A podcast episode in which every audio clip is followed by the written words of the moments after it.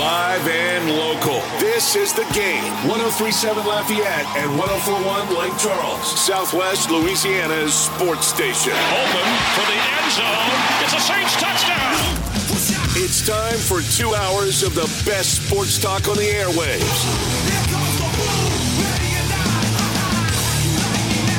Here's your host, the blonde bomber, Jordy Hultberg.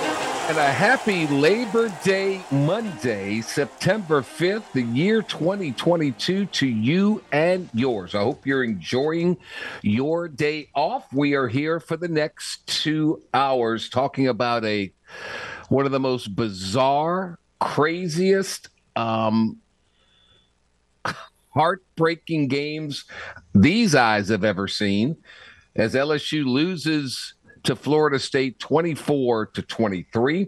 The Raging Cajuns were victorious this weekend and looking good in their win over Southeastern 24 to 7 and it's uh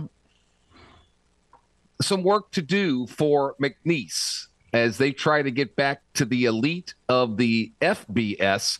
They look good for 29 minutes. The final 31, Montana State showed the difference, and the Bobcats cruised on in front of uh, 22,000 fans to a 40 17 win Saturday night. So we are one up, two down. The Saints will try and um, even Steven it.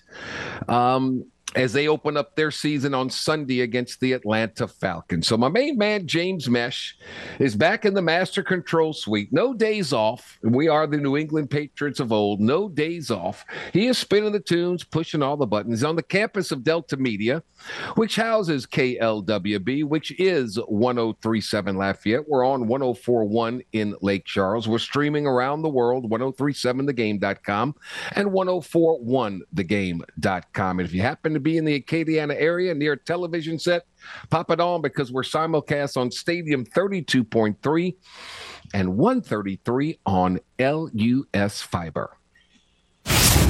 Did you miss the headlines of the day? Not to worry. The Blonde Bomber has you covered. Here is Hultberg's headlines. Well, it, uh, it it was a long one last night in Caesars Superdome, and for Brian Kelly, the work, the hard work, is just beginning. So many new players, so many new faces, so many new coaches. We all knew that LSU had some work to do uh, to bring this program back to relevancy and as a contender, not only in the SEC West, but on the national landscape. Now we've seen one 60 minute game, and now anybody with a with a bit of logic will see and will know just how much work he has to do to fix everything. And everything that went wrong in a bizarre 24-23 loss to Florida State in the season opener last night in Caesar Superdome. Look, LSU messed up a lot of stuff, and it was a team effort offense, defense, and oh, those special teams. We all kind of bought into uh, Brian Kelly's public pronouncements about the improvement of the offensive line to from the spring to the late summer. Hmm. Uh, Florida State's defensive line was more active in the Tigers' backfield than LSU's running backs were. And by the way, LSU has absolutely no running game. LSU's defense, and, nobody told them there's four downs to a possession. Tigers were good on first down, they were good on second down, they were horrendous on third down. The Seminoles, 11 of 15 third down conversions. It seemed like they had more than that. When the defense finally got off the field, well, um, it's time for the special teams. And what do you say? What do you say about that? Um, my poor boy Malik Neighbors muffed two punts near LSU's goal line. He'll never return a punt again. Florida State recovered both. Miraculously, near LSU's goal line, Florida State got zero points off those turnovers. I swear, I think Mike Norvell, the coach at Florida State, had money on the game. I don't know what he was doing, what he was thinking. Um, early in the game, he goes for it on fourth down by the goal line. You never, you don't do that. Fourth and seven, fourth and eight, you, you get points. You put points on the board. And then late, with a chance to ice it after the second Malik Neighbors muffed punt, all you got to do is run the ball up the middle because the clock is the enemy of LSU and you're you're ready to salt the game away and you do a short little pitch to a running back who fumbles it and LSU recovers. Wow. So the miscues didn't cost the Tigers any points, but in terms of field position and time, it was pretty darn significant. Pretty darn significant. And then field goal attempts, extra point attempts. Uh, two kicks were blocked, a 30 yard field goal attempt in the second quarter. And of course, after LSU takes it 99 yards and a buck 20 uh, to tie, to, to get within one, uh, the point after attempt that would have forced overtime after time had expired in regulation was blocked. Me personally, and this is not hindsight, you can ask the people that were around me after LSU scored to get within one and no time on the clock after going 99 yards. I said, they got to go for two. You got to go for the win here. You'd already had a field goal blocked. Okay. But the most important thing is you had momentum on your side. That Florida State defense had to be tired. They were, I mean, I know it was a minute 20, but they were boop, boop, boop, boop, back and forth, back and forth, back and forth. Yes, they did have a long break to see if our tight end's knee was down. So they they did catch a break there. They did get get some water and all, but I still think, and again, not hindsight, not because LSU got the extra point attempt blocked. I just thought at the time you go for the win here. Um, but that's neither here nor there. LSU went for it, uh, the extra point, and it didn't happen. Um, LSU just can't tackle. They can't tackle. And we're still waiting on word of Mason Smith, um, whose injury looked pretty darn significant. Um, and that, I mean, that was on the first defensive series. Didn't return to the sideline till the start of the third quarter, sporting a knee brace and walking on crutches. He's supposed to have an MRI today. Brian Kelly will meet with the media tomorrow. Um, so the offense, no running game, very, very conservative play calling from Mike Denbrock. Now you see why Jayden Daniels was named the starting quarterback. I thought he was good. I thought he was very good. Hell, he was under constant pressure. I mean, he had to get out running. Some people saying, well, he didn't stay in the pocket and, and read his progressions. Well, maybe not early on, but he's running for his life. He had no time. He had absolutely no running game. He was the entire offense, running it, throwing it. Did he miss some receivers? Yes. Yes. But he kept his poise. He made good decisions. He made important plays with his arm. He made important plays with his legs. I thought he was really good. He kept LSU in the game for 60 minutes when the Tigers looked like they were out of it in the third quarter because he had little to no help. And I just got to get this off my chest. Kayshon Boutte. Um, I don't like to call out college players, but he's all about himself. He's not about the team. He's not getting the ball thrown to him and he gives up and quits. He's complaining all the time. And and to the point that he just stopped running a route and Jayden Daniels put the ball right on the money, would have been a touchdown. He never saw it because he never ran.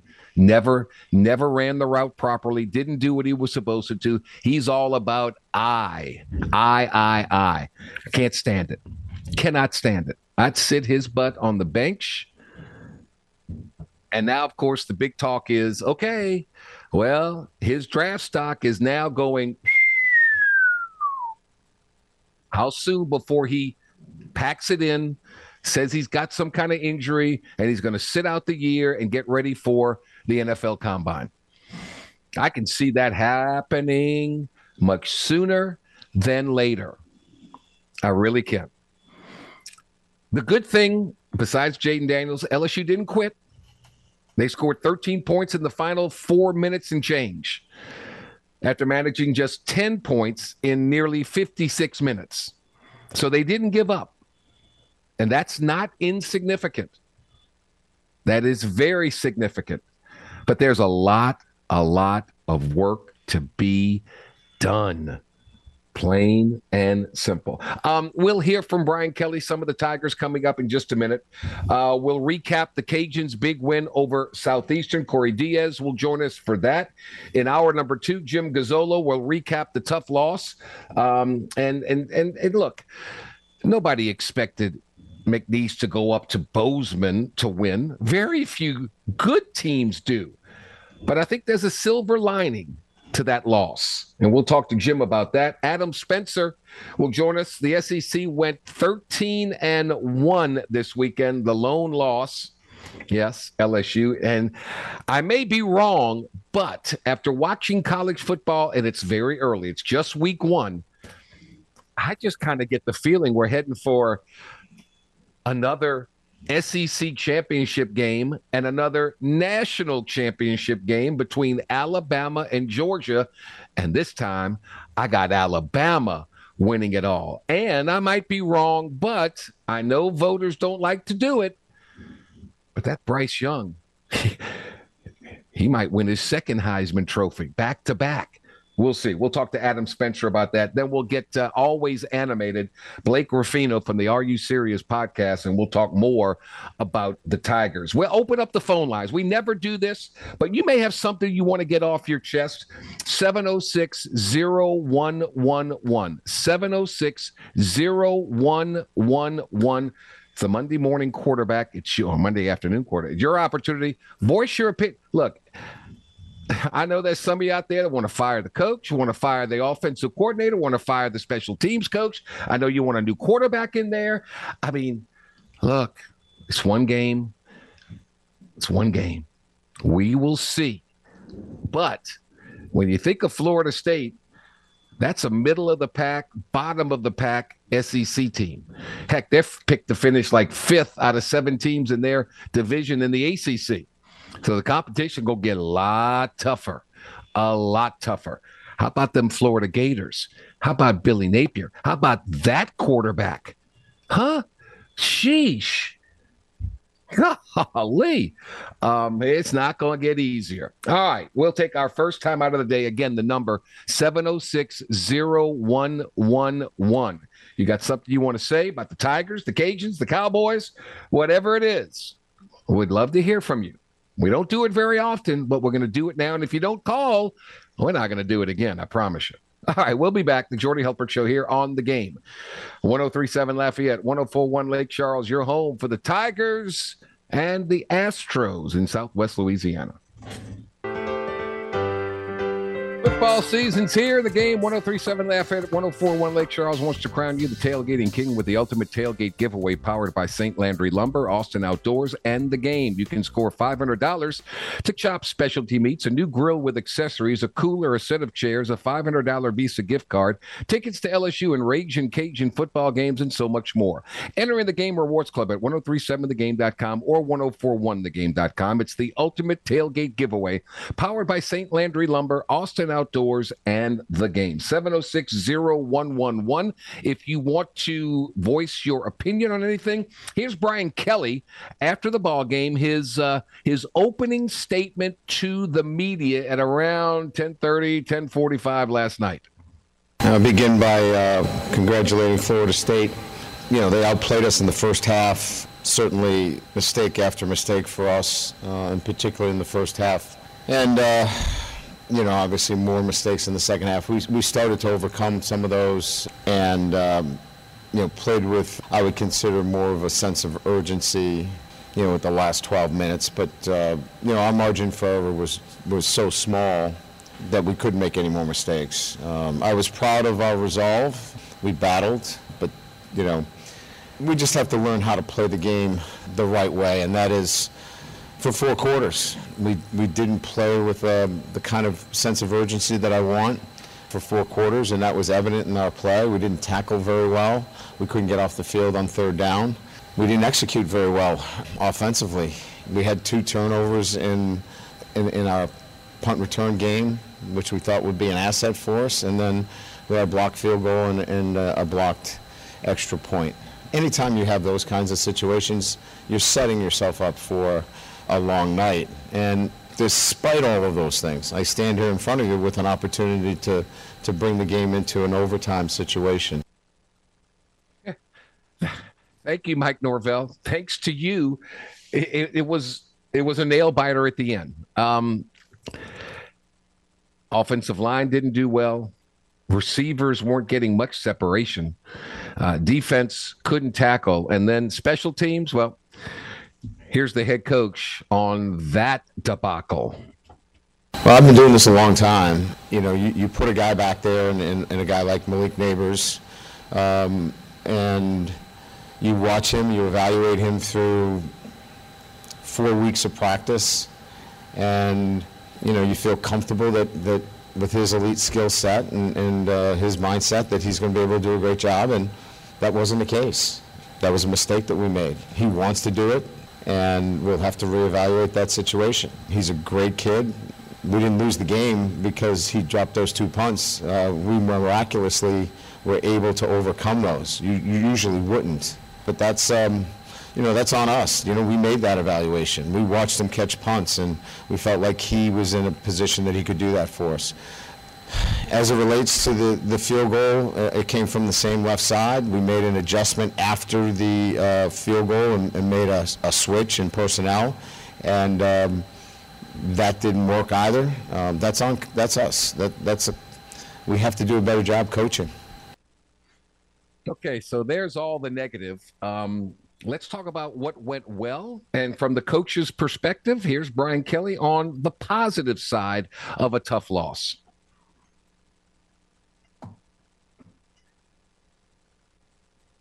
What we did well is we battled. Proud of the way we battled. What obviously we need to do better is play with a sense of urgency for four quarters, which we did not. What we learned is we've got to coach better. I mean, we, have got to have our kids coached in, in a manner where they're ready, and, and I'm accountable for that. And we have to have them tackling better, executing better in all phases. So. So there you go. A three hour, 49 minute marathon. Um, I thought Jayden Daniels, again, I, I, thought there was a lot to like about him. I thought there was a, like to, a lot to admire about him in his official LSU debut. Look, he ran for 114 yards. He passed for 209. You combine those two, that's 323 yards from scrimmage, which represented, get this, a staggering 93% of LSU's total offense. In all, Daniels ran or passed on 51 of LSU's 66 plays. No wonder he was getting treatment for a leg cramp that had been fighting throughout the fourth quarter when he didn't see Shyheim Brown's blocked extra point at the end. He was hurting. Um, he didn't complete the comeback, but he fought. Man, he gave his team a chance, and that's that's all you can ask. And that's more than any of us could have imagined after the way LSU started the first three quarters. There was nothing. Nothing. Look, they Florida State laughed at LSU's offensive line. Laughed at them. They laughed at LSU's attempt to run the football. Laughed at it. So there's Jayden Daniels just doing whatever he can to make it happen. Was he perfect? No, far from it. He was he he was inaccurate with some throws, and early on, yeah, he looked like he wanted to scramble instead of going through his progressions. But man, he didn't get any help. He just didn't. And this offensive line struggled against Florida State's experienced front seven.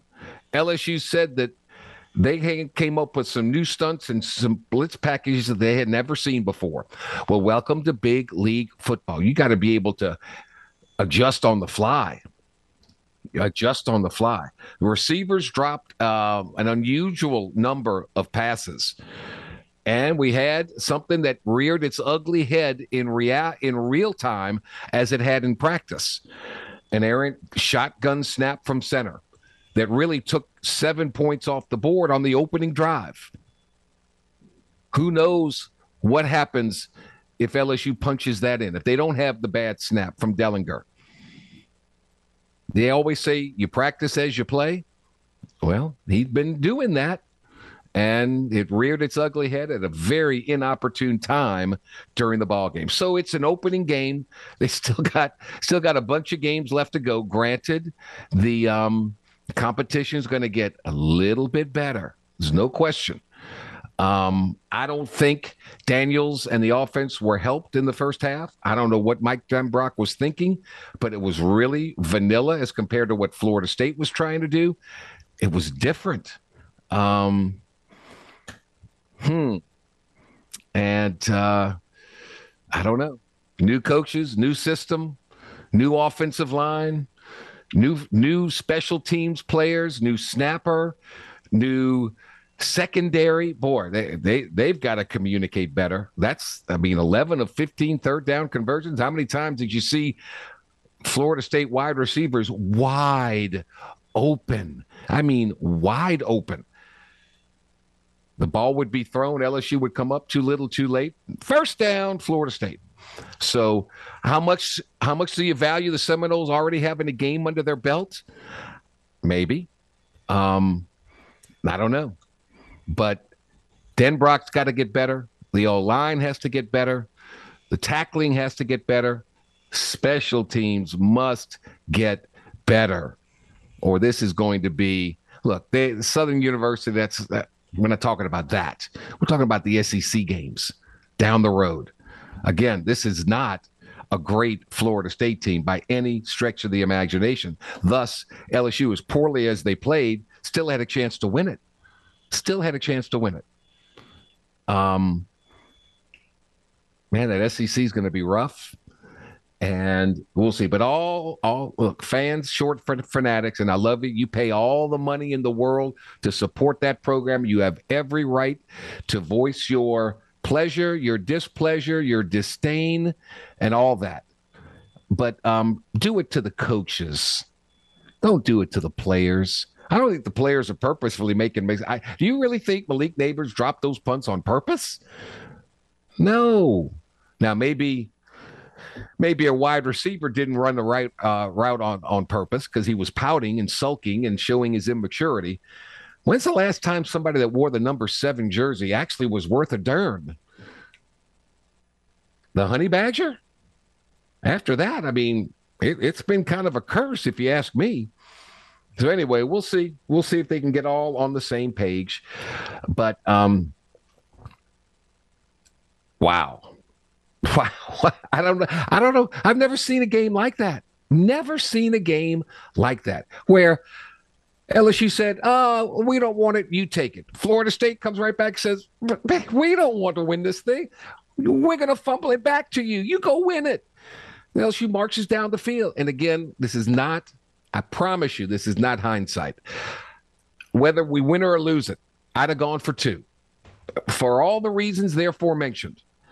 I'd have gone for two and try to win the darn thing.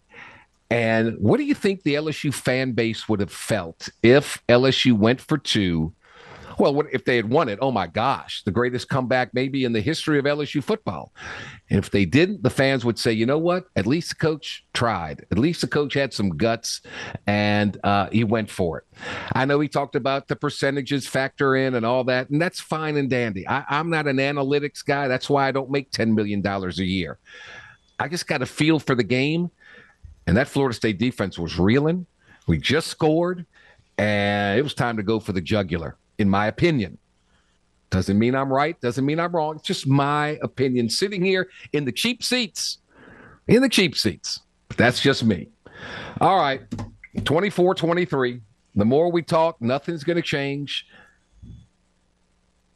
It's up to the coaches It's up to the players. Southern comes into town, what, 83 to zip wins a win over some team I never heard. Florida Memorial had to be a high school team. But anyway, it's a great opportunity for Southern. They'll get a big paycheck.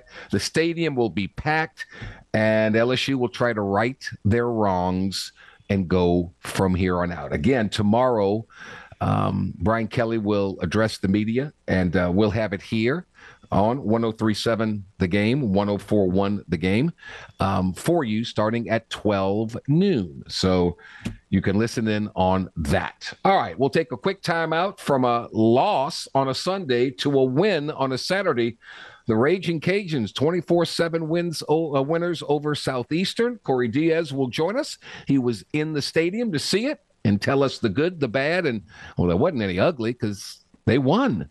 That's coming up next here on the Jordy Hultberg Show on the game. 1037 Lafayette, 1041 Lake Charles, your home for the Tigers and the Astros in Southwest Louisiana.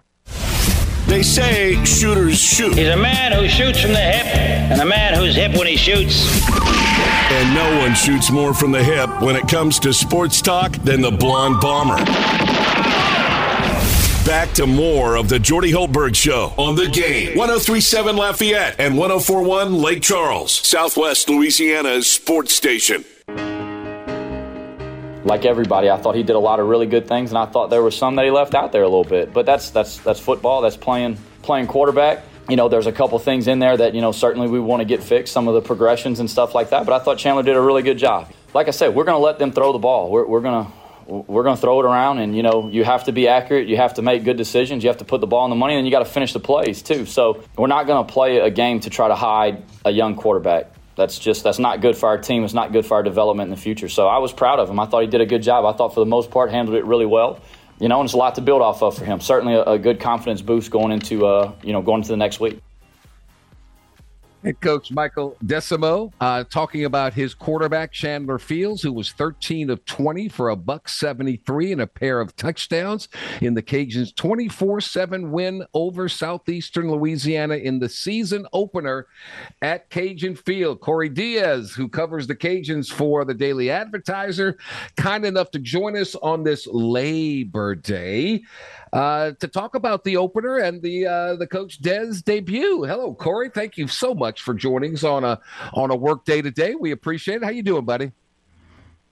Hey, Jordy. We're we're laboring today, aren't we? I guess we didn't get the get the memo like everyone else. Yeah, we we're doing the old Bill Belichick no days off. So um, twenty four to seven. I, I was I got to tell you I was a little bit surprised by the score differential. I thought the the Lions would play a little bit better, but maybe the Cajuns just were dominant. So take me from start to finish. What what did you like about what you saw with this new look Cajun team?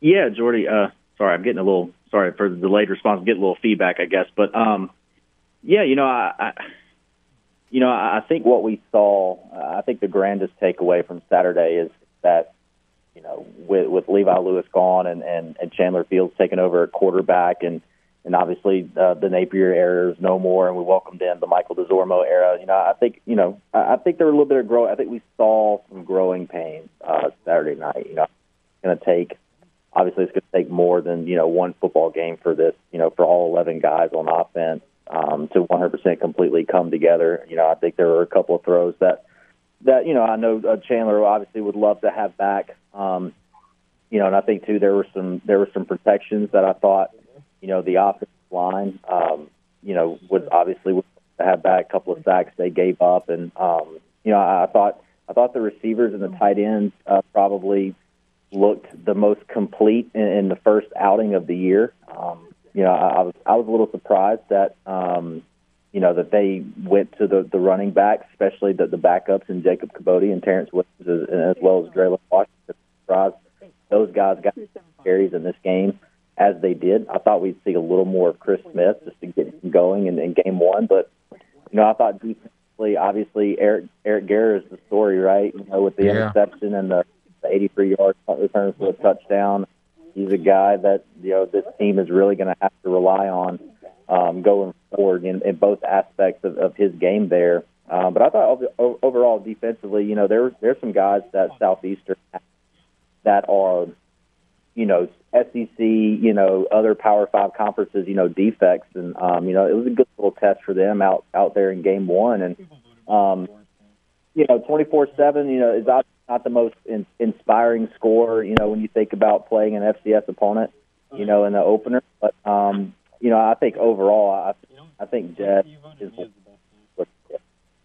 yeah, got to be pleased with that. You mentioned Garror. Eric picked up his first weekly honors of this season, named the Sun Belt Conference Special Teams Player of the Week. That was announced earlier today. Remember, he had that second quarter punt, 83 yards for a touchdown. The return put up the Cajuns 17 to zip.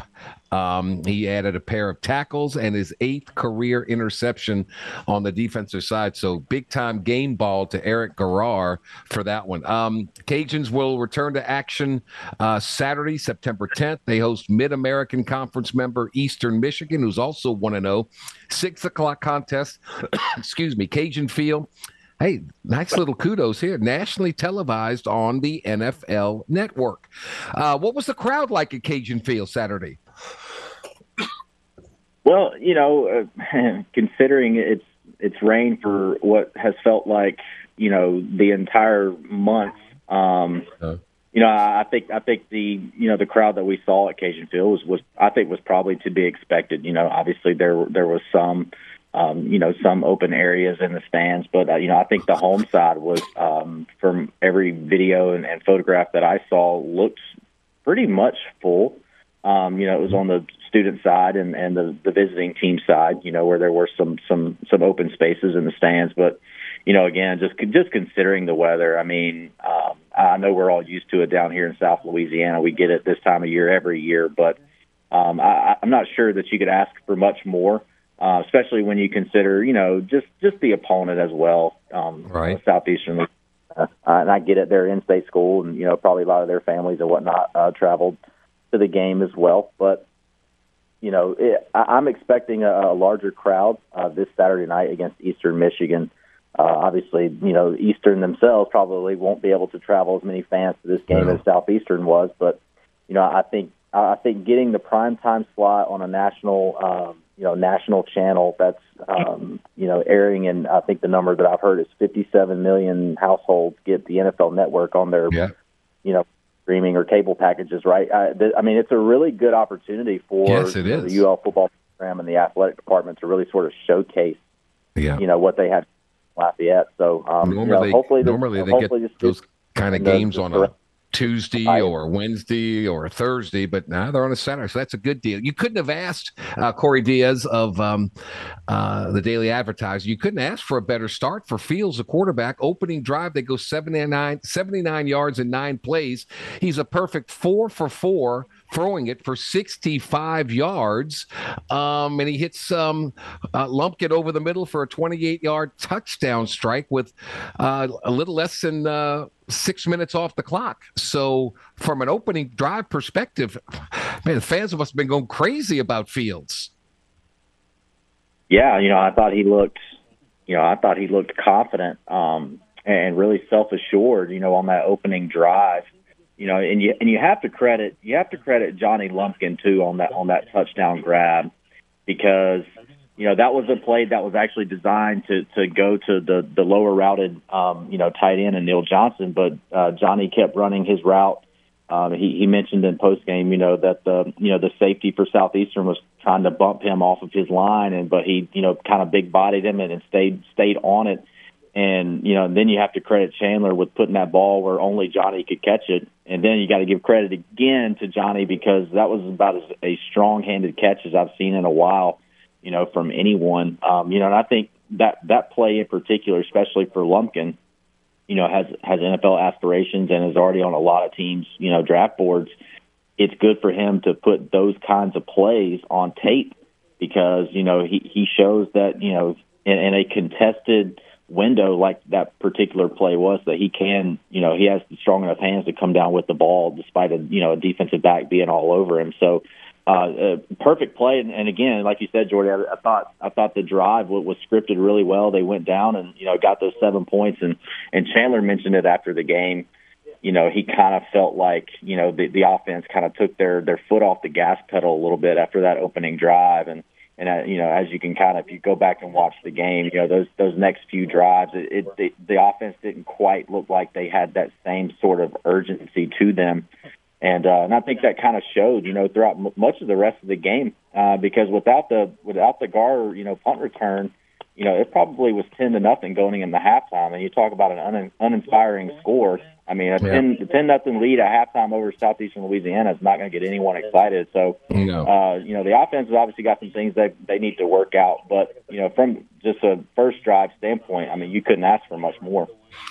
Uh, Corey Diaz, we're talking the Raging Cajuns, uh, 24 to 7 winners over Southeastern Louisiana. Coach Dez is 2 and 0. He got that uh, bowl game win over Marshall last year to close out that season. Um, you hold Southeastern to 7. I know they have a new quarterback. What what impressed you about the way the Cajuns played on the defensive side of the ball? Yeah, I, I thought, um, you know, I found myself gravitating more toward watching, um, you know, toward the defensive backfield, um, you know, because again, Trey Amos was uh, unable to play, you know, at cornerback uh, due to that hamstring injury that's still hampering him a little bit. So you had Amir McDaniel starting in that corner spot, and uh, you know, and then you had you basically had three new safeties, you know, starting in their respective spots, and um, I thought you know, you talk about setting a tone early. I think there was a play early on. I think it may have been Brandon Bishop, you know, on a on a you know a quick little throw that Cephus Johnson, uh, you know, Southeastern's quarterback had to the flat there to a running back, I believe, and and, and Bishop read read the play from the snap and you know was me he was immediately Johnny on the spot and and made a you know pretty big hit you know, on their running back that was trying to catch the ball, and and uh, you know, I think that was just kind of a, you know, a tone setter uh, for this game defensively. Um, you know, I think there were some things that, you know, that that Southeastern did that I, I don't think um, they had shown, you know, and say, you know, game film from you know previous years. Obviously, with this being game one, no game film from this particular season squad. So, you know, there were some there were some new wrinkles that I think the defense saw, which uh, obviously allowed Southeastern to, you know, kind of move the ball a little bit. Um, but I don't think that that's a discouraging thing uh, for Yeah. UL's defense because, um, you know, you're always going to kind of get that in game one, and so um, I, I thought there I thought there was actually a really good job done by Lamar Morgan, you know, the, the new DC and and and his you know assistants on the defensive side and the players for being able to to make those in game adjustments. That's usually the biggest thing you have to battle in the first game of the year is okay, what are we seeing and how can we adjust to it if things aren't quite going our way? And I thought that, you know, as the third quarter and fourth quarter really rolled around, um, I think you saw a UL defense that was, um, you know, that had the clamps secured pretty tightly. Very good. So, uh, game one's in the books, a success because they won. Um, and with uh, new head coach, new starting quarterback, that's that's pretty good. You get to play at home now. You, you you step up a little bit in competition, I would believe, with Eastern Michigan, and we'll see uh, how they handle week number two. Uh, Corey, thank you so much. I greatly appreciate your time, man, and uh, keep up the great work. And uh, we'll we'll be talking to you soon, my friend. Thank you. Sounds good, Jory. Appreciate you, my man. Take care. All right, Corey Diaz from the Daily Advertiser. You know that Delta Media is your home for high school football this year. As always, this season's lineup includes St. Thomas More on the game 1037 Lafayette, Acadiana High on Me TV FM 97.7 FM, Carencro High on Z1059, Southside High on Mustang 1071, the Vermilion Parish Game of the Week on 106.3 Radio Lafayette, the St. Landry Parish Game of the Week on News Talk 98.5, and Barbe on the game 1041 Lake Charles. Make sure to download the station's free mobile apps to listen to your favorite teams at home or on the road. Delta Media is your home for Friday night football. We will take a timeout. We'll come back with more, wrapping up our number one on this Labor Day, Monday, September 5th, 2022. The Jordy Hultberg Show on the game, 1037 Lafayette, 1041 Lake Charles. Your home for the Tigers and the Astros in Southwest Louisiana. Download the free The Game mobile app for Android and Apple devices. No matter where you are in the country, you can listen to the game. 1037 Lafayette and 1041 Lake Charles, Southwest Louisiana's sports station back at 51 minutes after the hour on this uh, Monday, September the 5th. Uh, don't forget about the uh, Houston Astros. Time is running out for you to score tickets to see the Astros live and in person. Go register in the Game Rewards Club to win four tickets to see Houston take on Tampa Bay Saturday, October 1st. We'll even throw in a tour of the ballpark, hotel accommodations that Saturday night. This is the last Astros weekend giveaway of the regular season. Astro weekend getaways are powered by Butcher AC, Le Méridien, Houston Downtown, and the game, Southwest Louisiana's sports station. LSU has like 23 commits. One of the less heralded commits is a wide receiver from Lovejoy High School in Lucas, Texas. His name is Kyle Parker. He's a three star, 5'10, a buck 75. Well, um, he, had quite the performance um, on Friday night. A, a, a, a night for the history books. He dominated his opponent. He caught 23 passes, 23 receptions for 341 yards and three touchdowns. 23 receptions, 341 yards, and three touchdowns. He committed to LSU over Texas, Louisville, and Oklahoma State, amongst others. Um, 23 receptions, 324 yards. That is cr- absolutely incredible. So, congratulations to him. Um, it looks like they found a diamond in the rough in him. 23 catches, 341 yards, a speedster. A speedster, according to data uh, by a Texas football site, that's the third most catches and the 11th most receiving yards ever in a Texas high school football game.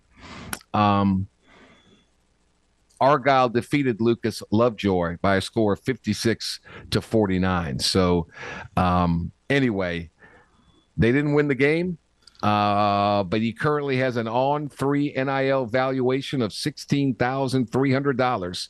So, not thinking very much about this five foot 10 and a half, 180 pounder.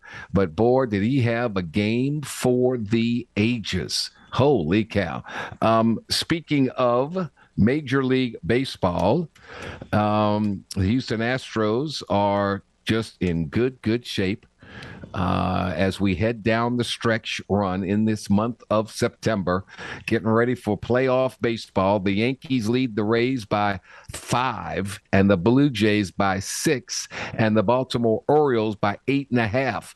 It's neat it's even Steven in the AL Central. The Guardians and the Minnesota Twins both 68 up and 64 down, and the Chicago White Sox only trail by two games out of that position. The Astros uh, won yesterday, but the Seattle Mariners have won seven in a row, nine of their last 10, and they've cut the deficit to 10 games, a, a 10 game lead by the Astros in the AL West.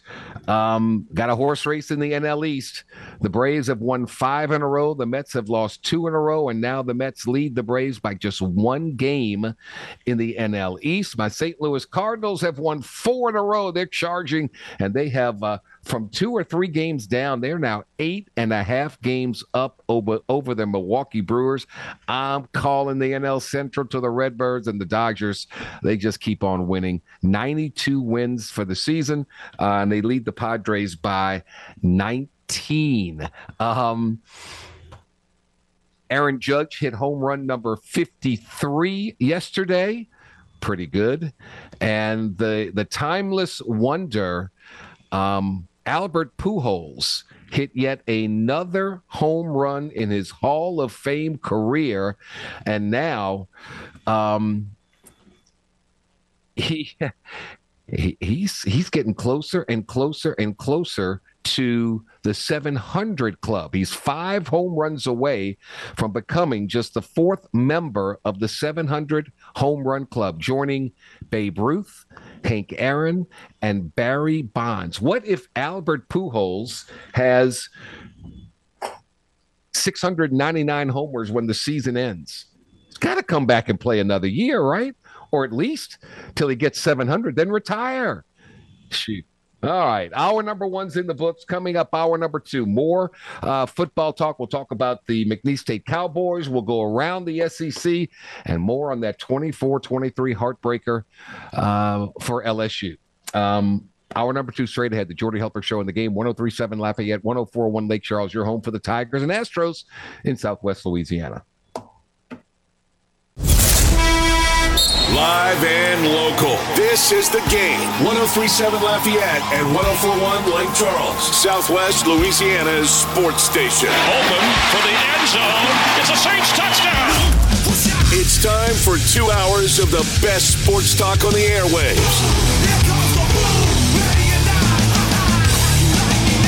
Here's your host, the blonde bomber, Jordy Hultberg. Hour number two of two, and away we go on this Labor Day. I hope you're having a great day off. If you are, thanks for tuning us in in whatever form or fashion that you do, whether it's on the radio, 1037 FM in Lafayette, 1041 FM in Lake Charles, whether it's streaming, 1037thegame.com, 1041thegame.com, or if you're in the Acadiana area and you got a television set on, you have uh, uh, you're watching us because we're simulcast on Stadium 32.3 and 133 on LUS Fiber. Um, start off hour number two. Really unfortunate news for LSU and for defensive tackle Mason Smith. Um, he will miss the rest of the season with a torn ACL. He's going to have surgery in a few weeks, uh, and that's just an absolute shame. In regards to some other things out there on social media, LSU receivers Kayshon Boutte, Malik Nabers, Kyren Lacy scrubbing their social media accounts last night. We've been told it was just them going dark on social media going forward after large negativity after Sunday's loss. I'm told all were at film study today. So there you go. So we'll have much more on that down the road. Um, the McNeese Cowboys uh, had an unenviable task of going up to Bozeman, Montana to take on one of the powerhouses in FBS football, and that's Montana State. In front of nearly 22,000 people, uh, the Bobcats got the win over the Cowboys 40 to 17. Here is head coach Goff talking about the offense and how they did some good things in the game. You know, I, I thought they did a good job. I mean, I got to watch the film and see, but you know, um, we got to convert. We got to convert third downs. You know, we, we can't we can't go three and out, put our defense right back out there. And, and, to be honest, that was one of my fears coming into this ball game. You know, we just hadn't had a whole lot of rhythm offensively at practice, and we, we got to come up with something and get that rhythm offensively at practice and uh, start playing a little bit more. Uh, I shouldn't say confidence. I, honestly, I thought the first half of the game, offense came out and had that confidence. It's just a drop here, a, a misread there, or a sack here. And again, when you're playing a great football team, they're going to capitalize on that. So the Gary Goff era is underway. Um, Jim Gazzolo made the trip to Bozeman, Montana, covering the, the, the Cowboys for the American press. Um, and he's kind enough to join us on this Monday. Hey, uh, uh, big guy, how are you, man? How's how's life? I'm I'm fine. My uh, my lawn, uh, my gardener just cut my AT and T line, so I have no internet. but otherwise, that life is fine. Oh God, that's great. Um, before we get to the game, how did you like the the area? How beautiful was it in that part of the world? It was hot. It was 98 degrees. Really? it was 98 degrees there and 74 degrees in Lake Charles. So you wow. go figure. Who'd have thunk it? All right. Um, for 29 minutes, I mean, McNeese went toe to toe with that um, fourth ranked team in the football championship yep. subdivision. Uh, what happened the following 31 minutes? Reality set in. very, very simple. They got worn down. They didn't get first down. The, the key was they didn't get off. They didn't keep their defense off the field in that period of time there was a uh, nine ten minute period where they only had three offensive, four offensive plays, and in that period of time they got outscored sixteen nothing, and that was that was in essence the game. Hmm. All right, Jim Gazzolo with us. Um, couple of touchdown plays that I read about of longer than 60 yards. So it looks like there's some big play potential there. Yeah, there is, and, and we knew that going in. What what they didn't have was they didn't have some consistency. They didn't get first downs. Um, there was eighty. They ran uh, the Bobcats ran eighty offensive plays to I think it was forty eight. Uh, uh, so th- they didn't have the rhythm and consistency like Coach Goff talked about. That kept picking up first downs. That that kind of moved the chains, and that was the difference in the game. There was some plays there. Uh, couple of drop passes early in the game and a couple of missed opportunities when they had an open Mason Pierce where they didn't hit him, which would have been first downs. It really kind of shortened their time on the field and really extended the defense's time. The defense, by the end of the game, just wore down. How exciting was that uh, D'Angelo Durham 75 yard straight up the middle? And then he just, uh, the transfer from Savannah State just outran everybody. Yeah, he can. They're going to be able to run the football. There's, they're, they've got some talent. They've got some tools. The question is, how do they con- connect? What is the rhythm of the offense when both your quarterbacks uh, were out for a week and a half of camp? Mm-hmm. Is there any rhythm, and how quickly can they get that rhythm, especially in the short passing game? Uh, they never really took the top off the ball off the defense, which we thought, but I think the big thing was the, the short passing game didn't connect. It was out of rhythm. Tatum was the starting quarterback. Um, uh, it seems to me uh, the numbers 11 of 21 for 126 yards. Durham had 85 yards on three carries, but it looked like Tatum was under uh, relentless pressure throughout the game. Well, especially once they had to throw the football, they were. And um, they had, op- again, they had opportunities. They get first and goal at the three, down uh, 10-7, get to the one-yard line, but don't get in. So instead of taking the lead 14-10, they have to kick a field goal. Those are three points they left behind. They get a turnover, and it looks like a scoop and score, but he falls down uh, with a wide open field in front of him. Mm. The next play, they get intercepted. So there were opportunities within the game, but that's the difference between a good team and a bad team is good teams take advantage, and they the Bobcats took advantage of the situation and then grinded it out and wore down McNeese once they got ahead. McNeese has to take advantage of their opportunities.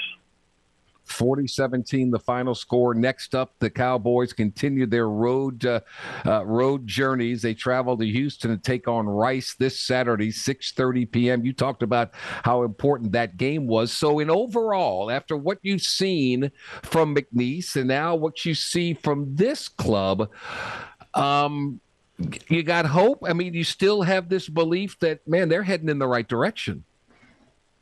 Well, there, there's hope that the future's better. They're yeah. not they're not winning a national championship this no, year, but no, the no, future is better because there's they. Here's the things they didn't. First of all, they kicked. They were three for three in kicking, which is like a parade, a Mardi Gras time down here. Yes, uh, yes. Secondly, is they didn't have the dumb penalties and the chaos that you saw last year.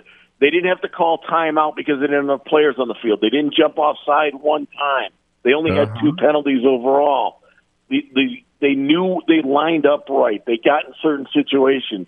Um, so I thought the plan was pretty specifically okay. It's just they didn't have the numbers to execute with the talent. And the question will be is where do they go from here and how quickly can they kind of implement this pass offense that, that Gary Goff wants to bring on the fly now because now you're in season. Um, but yeah, that, that's as far as cautiously optimistic is always the term I like to use. They yeah. were better where I thought they'd be better, and they were exactly about where I thought they were. Okay. Um, the savvy Jim Gazzolo with us, the beat writer for McNeese State. The Cowboys, um, again, will take on uh, Rice Saturday night. The Owls lost their season opener um, in the Coliseum to 14th ranked Southern Cal, 66 to 14. So both teams trying to avenge a loss and get their get their season uh, underway. When when did y'all get back? Uh, from that's a long Uh, that's a 4:30 in long the morning. trip, man. What, 4:30 tell me in the morning. the planes, trains, and automobiles. Just just a plane and 4:30 in the morning. But I will, I will say this much about the, the upcoming trip to Rice. Um, two and a half hour drive. I want to see how many people show up for McNeese Yeah. uh, to see really where they're headed um, as far as the fan base goes, and to see if people have caught on or if they're still kind of a wait and see. So you last time we talked, you you, you wrote a great story about how um, Montana State came down to Lake Charles years ago, played uh, McNeese, and they said, "This is what we want. This is how we want our football to be, how our fan base, and how we put on games." So you're up there now, years later. What what kind of show did they put on? What what did you think of the stadium? What did you think of the crowd? What did you think of the environment? Well, 21,000 people. And uh, people were behind the team. Uh, and I, I think they put on a, a really good game day showing. Okay. The, the question now is can McNeese bring that here again, which is kind of very strange. Um, but the, there are some things that McNeese is doing interesting this year. They're going to advance their tailgating. They're bringing all their traditional pregame stuff back, I hear. Good. And Good. I think they're going to put. A, I think they understand that they're in the entertainment business as much as the football business, and they, they got to get people into the building. No question. Well, Montana State made it to the title game of the uh, uh, of their division a year ago, and a lot of people are uh, clamoring that they they should get back there again and maybe win the whole thing. So, um, again, there's no such thing as a moral loss, but um, I, I thought a pretty good Yeah. showing, all all things said, and they 17-17 after uh, you know after uh, 29 minutes. So then you got outscored. The better team kind of wore down uh, McNeese, but not Yeah. bad. I'm glad you're back. I bet you you're a tired son of a gun. Ah, you know, I watched football last night. I'll watch football tonight. Uh, uh, Yeah. If I can get my How TV about- fixed. How about that finish last night? How Get my about internet that? fixed. Well, Absolutely crazy. Um, a strange game. A, a Yes. strange game and uh, uh, a strange ending. How's that? it's uh, perfectly placed. Perfectly placed. Jim, thank you so much, buddy. Um, two and a half hour All drive to Houston. That's a lot more acceptable than uh, than Bozeman, but Bozeman's beautiful, man. It's beautiful. It's I know it was 98 degrees, but give it another month and it's going to be just delightful. So thank you, man. Jim Gazzolo with the American Press.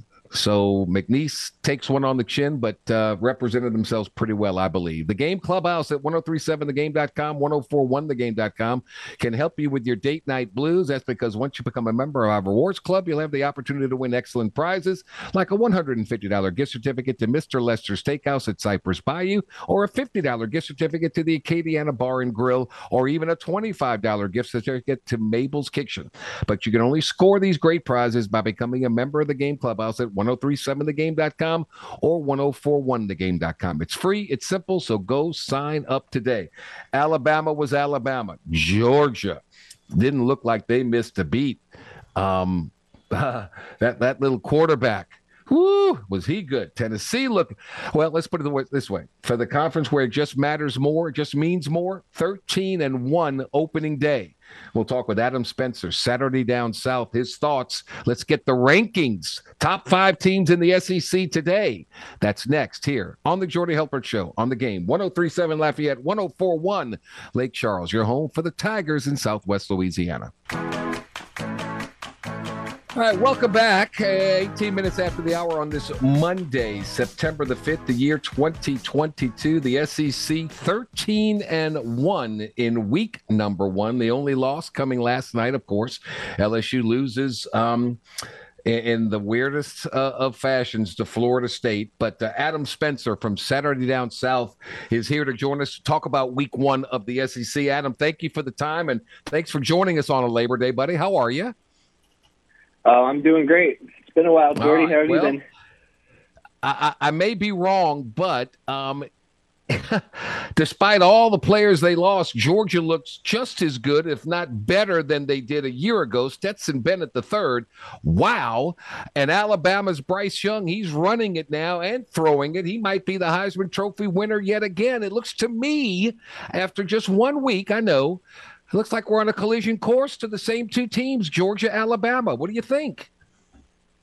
Yeah, I mean it's hard. It's hard to bet against either of those teams right now. I mean that was the blueprint for Georgia, right? Was uh, you know after that historic defensive performance last year, it's like well they can't be that good on defense again, and so the offense is going to have to step up. Well, on Saturday we saw that the defense did look that good again, and in uh, and the offense also looked better. So like this is a really scary. Yeah Georgia team. I mean, everybody is so quick to uh, to be like, well, Oregon sucks, and it's like Oregon was the number eleven team in the country, and like, and like, yeah, I think that they were maybe a little overrated there. I would have uh, flipped, you know, I would have put USC maybe at number eleven and dropped Oregon to number fourteen or so in the in the preseason poll. But by any way you measure it, that's a Oregon's a top twenty team in the country, just with the amount of talent that they have and and the systems that they have in place. And uh, you know, for for Georgia to do that is just incredible, and it just sends a real statement that like,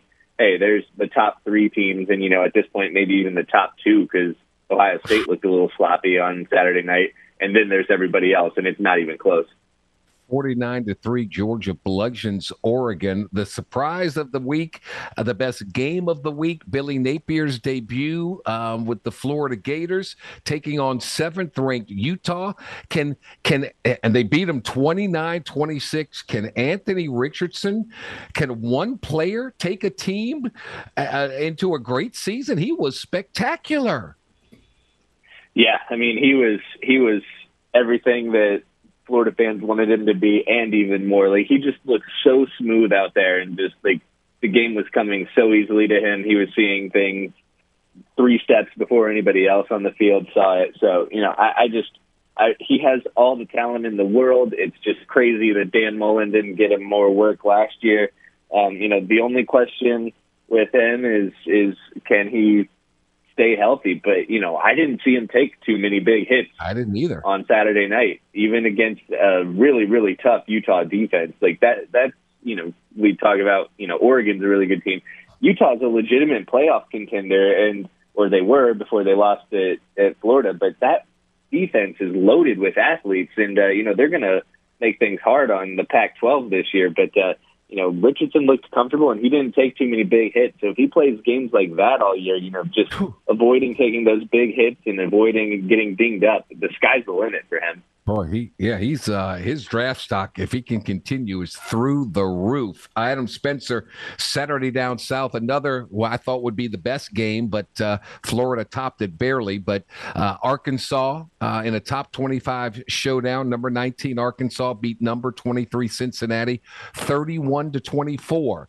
What'd you think of that? What what stood out to you in that one? Yeah, I mean that was the KJ Jefferson show. You know, he he uh, he threw for three touchdowns and uh, and ran for the other. So you know, he was he had a hand in all four of their touchdowns in that game. And uh, you know, obviously with the final score the way it was, they needed every single one of them. So you know, he's he's going to be a special player. I think that the receiving corps needs uh, a little bit of work. You know, I'd like to see a little more from uh, Jadon Haselwood, but uh, you know, he made a couple of really nice plays. It's just going to be a comfort thing. And uh, you know, when he needed help in the goal line situations, KJ went to Trey Knox. You know, he's been working with Trey Knox since they both arrived in Fayetteville. So there's a lot of comfort there, and uh, you know, that's a nice security blanket to have down there in the red zone. So. Yeah, I mean, the takeaway from that game was just I was really impressed with KJ Jefferson because, yeah, they lost Sauce Gardner, um, but that Cincinnati defense is still really good. So you know, for him to play that well in the season opener, that's just a, a sign of good things to come this fall. Adam Spencer, Saturday down South Alabama cruised to a 41 zip halftime lead over Utah. Bryce Young ran for 100 yards, threw for a buck 95, had five uh, first half touchdown passes. The reigning Heisman Trophy winner. He's so good. Bama rolls 55 zip. I know voters don't like to do the same guy twice, uh, but man, man, he's he looks like he's gotten better. Yeah, I think he uh, I think he hurt himself, and I think he knew that when he was running that last touchdown in, uh, I think he knew that that was going to end his day because you know maybe if he threw that touchdown, uh, Nick Saban would have maybe let him stay in for the next drive to try to tie the SEC single game record with uh, seven touchdowns in a game. Um, but when he ran that in, you saw him kind of looking around, looking at you know just to see if anybody was around. But I think he wanted to throw that one rather than run it. But he made the right play, and uh, you know, yeah, you're right. They don't like the voters don't like to give it to the same guy twice in a row. So, you know, he threw for you know close to 5,000 yards last year, and he had 47 touchdown passes and uh, you know a handful of rushing touchdowns. So, you know, if he can just really take that step forward with the optics of his stats, you know, let's say we get to 5,000 passing yards, let's say we get to to 50 touchdown passes, and let's say he runs for 10 touchdowns. Those are nice looking numbers there, and it's going to be hard to keep the trophy out of his hands again if he can, uh, you know, show that sort of incremental improvement and uh, you know get to those nice round numbers that look really really good on a on a player's uh, stat sheet. All right. All right. From what you saw, Tennessee was an easy winner. Um, eh, you know, everybody won except LSU, and I don't want to talk about that one anymore. But um, in, in your power rankings, who, who, give me your top five teams in the SEC. Very early, week one, but give them to me. Who, who who's at the top of the heap? Yeah, I mean, it's Alabama still. They didn't really do anything to prove that they shouldn't be number one. You know, yes, I was very impressed with Georgia. They're number two, but. Uh, you know, I just don't think it's fair to uh, to knock Alabama down off that spot because you know the way I, I do power rankings is like neutral neutral site tomorrow. Who who wins? You put Alabama and uh, Georgia playing a game in Alaska or something. You know, I'll I'll still take Alabama in that one, okay. but it's it's uh, closer than I would have thought it would have been last week. Um, and then those are a Tennessee. given. Now it gets interesting. Who's the third best team in the league? Yeah, I still have Tennessee there. You know, I I, I was impressed with what you know. Arkansas is my number four team. Uh, Florida jumped into the top five with that dom- with that really impressive win. Um, but Tennessee is still number three for me. I just still really really like that offense. Uh, you know, I didn't see anything to really dampen my enthusiasm for this uh, Tennessee mm-hmm. squad. So until they change my mind uh, one way or the other, I think that they're number three. But uh, you know, they had to pit this weekend, so that yep. will, you know, if they're still number three next week this time, then uh, that means that they scored a pretty convincing win. So, you know, we'll see how they do in that tough environment the coach of Pitt said, you know, they they they went down there and beat Tennessee a year ago, and um, Tennessee's coming up, and Tennessee's a favorite. In this one, he says, well, we just play in the Pee Wee League, so we'll we'll suit up. We'll see if we we we'll see how we play. Uh, I think that's going to be a very very interesting, difficult matchup. But Hooker was great, 221 yards passing, four touchdowns in the season opener with the the 49 point win over Ball State. Um, very very uh, interesting to say the point. Um, strike up the band. I don't know how long it's been, but Vandy's two and zero. Oh. I don't care who they play; they're two and zero. Oh. Yeah, I mean, this is a you know this is a team that has a real chance to go four and zero oh in non-conference play. Um, you know, it, you don't want to win games this way, but uh, you know, Wake Forest star QB Sam Hartman is out with a with a medical issue, so you know that's not great. You you, you don't want to beat a team at less than full strength, but uh, you know the, you still got to play the game, and uh, Vandy can only play who's in front of them, and uh, so they have a real opportunity here to score not only a win but a top twenty-five win too, and uh, you know that would be just absolutely huge for momentum under Clark Lea, and then you know then that that trip to North Northern Illinois, like that's not going to be easy. Northern Illinois is a good MAC team, and uh, you know, we've seen some MAC teams give SEC teams trouble over the years. So yeah. I, I still think though that uh, that this is a really improved Vanderbilt team, and you know we might not see that in SEC play this year. They might still be winless in SEC right. play, but uh, they're not going to be a pushover like they have been in, in years past. That's for sure some good games in week two. Alabama uh, at 11 o'clock kickoff at Texas. Um, Tennessee at Pitt. But boy, all eyes are going to be focused on Gainesville, Florida again as Kentucky in an SEC East battle takes on the Florida Gators. I can't wait to watch that one.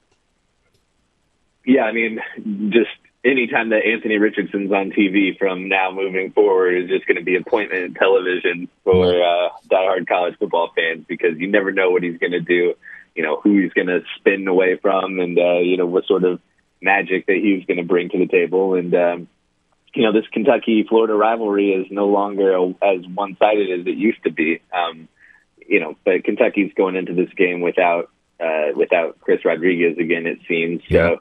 They're going to have to uh, find some creative ways to win. But yeah, I can't wait to watch that one. That one might be at this point for uh, you know the top challenger to Tennessee for second place in the East this year. Might be. My okay. In 30 seconds, you watched it last night. LSU, Florida State. What did you think of that? What do you think of LSU now after you watched them for 60 minutes?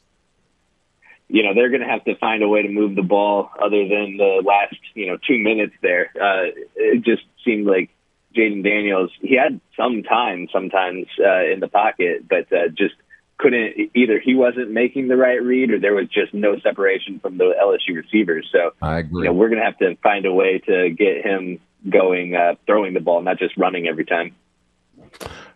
Very good analysis. All right, we shall see. Uh, Adam Spencer on Labor Day, man. Thank you. You uh, you made my day. I greatly appreciate it. We'll talk soon, my friend. Sounds good. I'll talk to you later. All right, Adam Spencer from Saturday Down South. We'll take a time out here when we come back. The always entertaining Blake Ruffino. I'm sure he has some things to say from the Are You Serious podcast as we roll on at 3:30 on this Monday afternoon on the Jordy Hultberg Show on the game 1037 Lafayette, 1041 Lake Charles, your home for the LSU Tigers in Southwest Louisiana. A recent survey said that game listeners prefer our station than filing their taxes. Take that, taxes. This is the game 1037 Lafayette and 1041 Lake Charles, Southwest Louisiana's sports station. All right, we just talked uh, uh, about all the SEC games uh, this week, uh, this past weekend, with Adam Spencer from Saturday Down South. Now let's get into the brass tacks of uh, of LSU's 24-23 loss to Florida State. Um, Last night, Blake Ruffino from the Are You Serious podcast, kind enough to join us and uh, throw salt in the wound. Mason Smith is a big story today. He's out for the rest of the season with a torn ACL. Blake, thanks for the time on Labor Day, buddy. How you doing? Doing good, Jordy. Uh, have been better in my life, but doing okay. okay, just one game, bunch of kids there. I'm Very sure they're smiling today. They're going to be fine, and LSU fans just going to have to grow, go through some growing pains. Okay, um, let's take some takeaways from, and let's start. You, you- you're an offensive lineman, so your thoughts how the offensive line performed um, last night? I thought that they had a very first, a very tough first quarter, first half. Um, they couldn't really get a lot of things going. Uh, I thought as the game went on, they did a lot better. You can't give up a sack there late. Um, if you're Cam Wire, you've got to overset. You got to be able to kick the help back inside, which he didn't do. But they did a lot better in the second half. I think what will go unnoticed uh, is how good Garrett Dellinger did after the bad snap. Um, you know, Pro Football Focus, Jordy this morning came out and rated him the best offensive center um, in the SEC uh, in pass blocking, and run blocking. He didn't have a lot of help on the outside. Um, look, Will Campbell's still a freshman, but you got to be able to do some things, Jordy, in the running game, and they couldn't get it moving. So Couldn't- I thought that they a had a really What did you think bad first half, but I thought, I mean, because look, Jordy, they had they had three drives over seventy five yards. You, you don't do that with, with a bad offensive line. So Well, that's a pretty good Um, quarterback that's running around for his it up. life too. Got to give him some credit. no doubt, no doubt. Got to give him credit. What did you think of Mike Denbrock's game plan offensively, particularly early on? Um, thought it felt like that there was a, a lot of miscommunication between him and the players. Um, and, and really, and truthfully, Jordy, so let's take this into account. And this is not me bashing on Kayshon Boutte. Jordy, a first round pick All American's got to come down with that fade, and he's got to get his head around and actually care on Thank that you. slant pass. Jordy, I already 14 said. I already said earlier in the show, I, I'd bench him. I mean, he's all about himself. He's not a team player. He pouts. Uh, if the ball's not thrown to him, he's not going to do anything else. I, I, I, I'm, I don't like it. I don't like it at all. I've seen players like that, and and the countdown is on Blake to how many games he plays before he says, "Eh, you know what? I'm kind of nicked up. I'm going to get ready for the for the NFL Combine." Well, Jordy, let him do it. I agree. You know, at this point, you know, at this point, if he wants to do it, let him do it. I mean, at this point, I don't really care anymore because I- you know I'm who you. you. know who does have the dog in him? Jaray Jenkins, Yep. Brian Thomas, Malik Nabers, and, and and I feel so bad for Malik Nabers last night, but. Jordy, he muffs a punt. They come right back to him, and he gets two slants, two catches, two first Yep. downs. Yep. You know, so Amazing. um, if he wants to do it, Jordy, let him do it. But what I'm not gonna, what I'm, what I'm tired of tolerating at this point from as an LSU fan and media is, and I'm not going to sugarcoat it. He's uh, Jordy, the, the slant. He's palling on the sideline, Yes. and Jayden comes right back to him, and, and, and let's call it uh, what it is. He put it on a frozen rope that has to be called for a touchdown. Yep. Oh, I'm with you. He he just dogged it. He dogged it. He was pouting and he dogged it. And you don't think NFL scouts see that? I promise you. No, as you Ty well know, McShay. uh, Did you see do. Ty Um, McShay's tweet, Ruffino, the Jordan? Are You Serious podcast. Golly, sakes alive. Can we tackle anybody? Yards after the first contact? I mean, I, terrible, terrible. Yeah, I mean the the the best player defensively yesterday was Colby Richardson. They Jordy they went to him tw- the McNeese State transfer. They went to him twice. He had two pass breakups, and they didn't even remotely go in his general direction. And I got to be honest, I'm here scratching my head as I'm breaking down film this morning. Why in the Sam heck did they take him out of the game? Mm-hmm. Why? Mm-hmm. Jordy had two pass breakups. They did not throw the ball in his general direction last night. And he had the pass breakup in the end zone. I, I, I don't know, but I, I do agree, Jordy. There's, there's, I, I don't know. Tackling was bad, uh, but here's the crazy thing about the defense, though. Jordy, you got to be able, you got to be able to score points because the truth, the truth is, they only held they held Florida State to seven points in the first half, Yeah. right? And so, oh man, whatever what could have I gone swear, I thought Mike Norvell had, had money on the game because he did everything in his power to give that game to LSU. I mean, give it to them. You you don't go for it fourth and seven, fourth and eight early in the game. You kick a field goal, you get points, and then that whatever they did, whatever they call that little toss pitch at the goal line. Are you kidding me? That's crazy. That's the most Les Miles thing I've seen since Les Thank Miles. you. That's a great analogy. That is a Les Miles deal here, no question. Um, okay, so they block a field goal. Brian Kelly says, "Look, we made some some personnel adjustments on that, and they come in and they they block the extra point, and the guy just went zoop right at right between our our freshman tight end and uh, whoever's on the end of the line, and I didn't Yeah, even put a Cam hand on the Wire guy. again. Yeah, Cam Wire. Jordy, he, I went back and watched this morning, and in my notes, I literally have this. Somebody has to get fired if Cam Wire's on extra point team again. Jordy, he got blown up three times. Yep. Three times. And you can't have, uh, you know, I, I- I like the young man, and, you know, one play can make you look great, and one play can make you look really bad. I thought he had a solid game against, you know, a guy that will be a first round pick uh, at Florida State, the defensive end number five. Yeah. Okay, Boy, but he was a you can't you that Jordy that play, special teams, that exact thing is all about do I have dog or not. You know, Yeah. you, you, do you have enough fight to say, dog, you got a running start, but you can't move me, and you know, Look, I said this earlier. I'll say it again, and this is not hindsight. Uh, I, when when LSU scored uh, on the last play of the game after that 99 yard drive, um, I said to the people around me, I would go for two. I really would, simply for the fact that Yep. that Florida State defense was getting gashed. Their, their confidence level was down. LSU had all the momentum and I wasn't sure about the field goal kicker. I wasn't sure about him. I'd have gone for two. I really would. But that's me, uh, you know, just on the outside looking in. Look, they, they do all the analytics and all that percent, but I don't do all that. I just play by my gut. And I thought at that time LSU was rolling. Let's go for the win and get it over with. Well, Jordan, even if it's not about, even if it wouldn't have been about your you gashing them, you've had special teams issues all night. Yeah.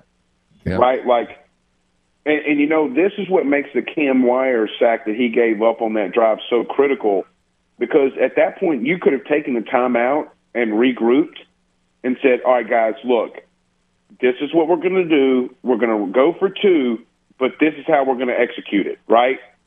Because you don't have any timeouts left, you don't have that ability. You have to, you have to kick the extra point. But, you know, I, I I agree with you, you know, but I'll say this, and I'll give Brian Kelly this. Jordy, that that that one minute drive was that was awesome. So well coached. Yep. You know, yeah, and exactly what they had to do. LSU has the future of Jordy. We're going to be we're, we're really well coached. You know, I said this just last night, and I said it this morning. I'll say it in the show again tonight. At some point, at some point, you've had two head coaches, you've had four different coordinators in here mm-hmm. in the last couple of years. You've had multiple position coaches changing. At some point, the players have to step up and say, "This is on me."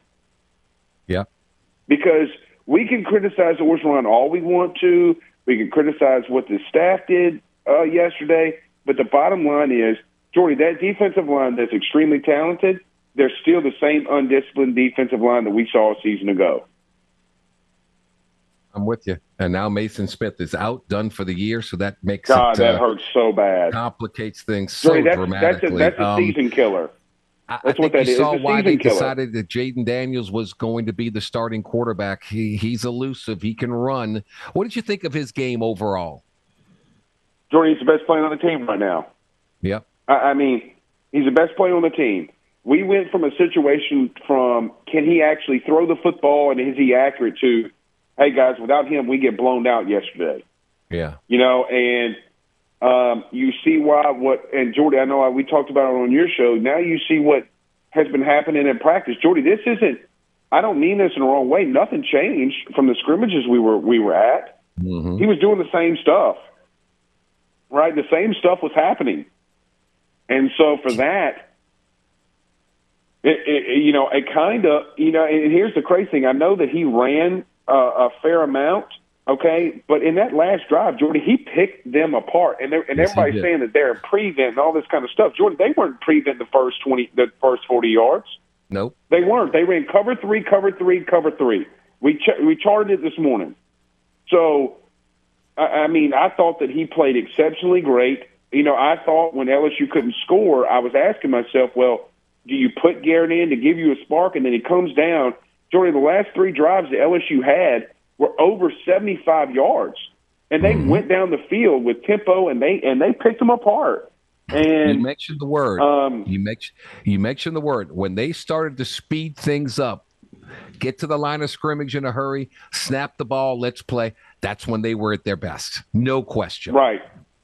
Right, no doubt. And they got to do that. They're going to have to continue to do that. Uh, and here's the crazy thing, Jordy, the, and I told you this on the show last week, the most underperforming group all camp has been the running backs. We went back Yeah. and watched it this morning, Jordy. There was three times that they missed wide open holes, Yeah, wide just open, and not it was it, it's egregious how Yeah. bad that they missed wide open wide open holes. Whew. I mean, they it's like they got nobody back there. I hope that kid gets off a suspension and and gets back into play. Uh, they don't need him against Southern, but they they're gonna need him the rest of the way. John Emery Jr. My gosh, they got no running backs. Um, yeah, uh, disappointed in Boutte for sure. Um, Jack Besh didn't play that much, but he did make a catch. Um, the freshman tight end, other than uh, you know he, he looked pretty good. So so where do we go from here? What uh, what's your what's your level of confidence? You said we're a well coached team. We got a really good quarterback. We think. Um, offensive line got better. So where where's the big concern now? Yeah, I think the big concern is just being dis being more disciplined, right? Like I, I think that this team can still get to nine wins. I really do believe that. Okay, because when you have a quarterback that's that electric, Jordy, a lot of what we saw with Anthony Richardson uh, at Florida. Yeah. You, you, he can make he can win you football games. Jordy, he could have won. He he's supposed to win you the game last win you the game last night, right? Yeah. Yeah. Um, but you got to take it one game at a time. Looking forward and saying LSU's back, you got to take it. Look, Jordy, I, I get it. Southern, go out there and put sixty on them. Okay, right. and I hate to say it like that, but you got to build confidence. Yes. And I think that this team just doesn't have any confidence, and it showed a lot last night. I'm with you. Uh, Blake Ruffino, the Are You Serious podcast. What a great moment, uh, opportunity for Southern. I hope they get paid a million dollars. I don't know what the payout's going to be. Uh, well, what a big help to their entire program to play. It'll be the last time they ever play, I think, in Tiger Stadium. Uh, but what a great opportunity. Yeah, it's going to be fun. Uh, you know, it should be rocking. Um, but you know how LSU fans can get after a loss, so we'll see. Uh, you know how how how big it's gonna how big the turnout's gonna be. The other thing that impressed me about Jayden Daniels, the first person over to uh, console Malik Nabers after the muffed punt was Jayden Daniels. Um, and then yeah, and, and Jordy, you know, you know what's something crazy? He, He's the second player in, in, in LSU's history to have 200 yards uh, passing and 100 yards rushing. The only other person to do that was Joe Burrow in 2018 against A and M. Yeah, yeah, yeah. Um, pretty good, uh, pretty good first performance to say the least. So um, it'll be interesting to see what uh, what happens. Who's who's going to be back fielding punts next week, um, and how much improvement they can make uh, as they bludgeon Southern University. All right, my guy. Uh, thank you. Thank yeah, you so we got much. A, we got like the little man waking up around. from the Labor awesome Day nap, day. Jordy. Go, go have fun with them, and I appreciate your time, buddy. Thanks, Jordy. Go Tigers. Right, Blake Ruffino from the Are You Serious podcast. We'll come back and we will uh, wrap this up, set the tone for the rest of the week. One more segment to go on this Labor Day on the Jordy Hultberg Show on the game 1037 Lafayette, 1041 Lake Charles. We're your home for the Houston Astros, up 10 games in the uh, AL Central, uh, and the LSU Tigers, who try to bounce back after that huh, incredible loss to Florida State. We'll be right back. Jordy Hultberg is known far and wide as the blonde bomber for the perfectly feathered golden mane he rocked back in the day at LSU.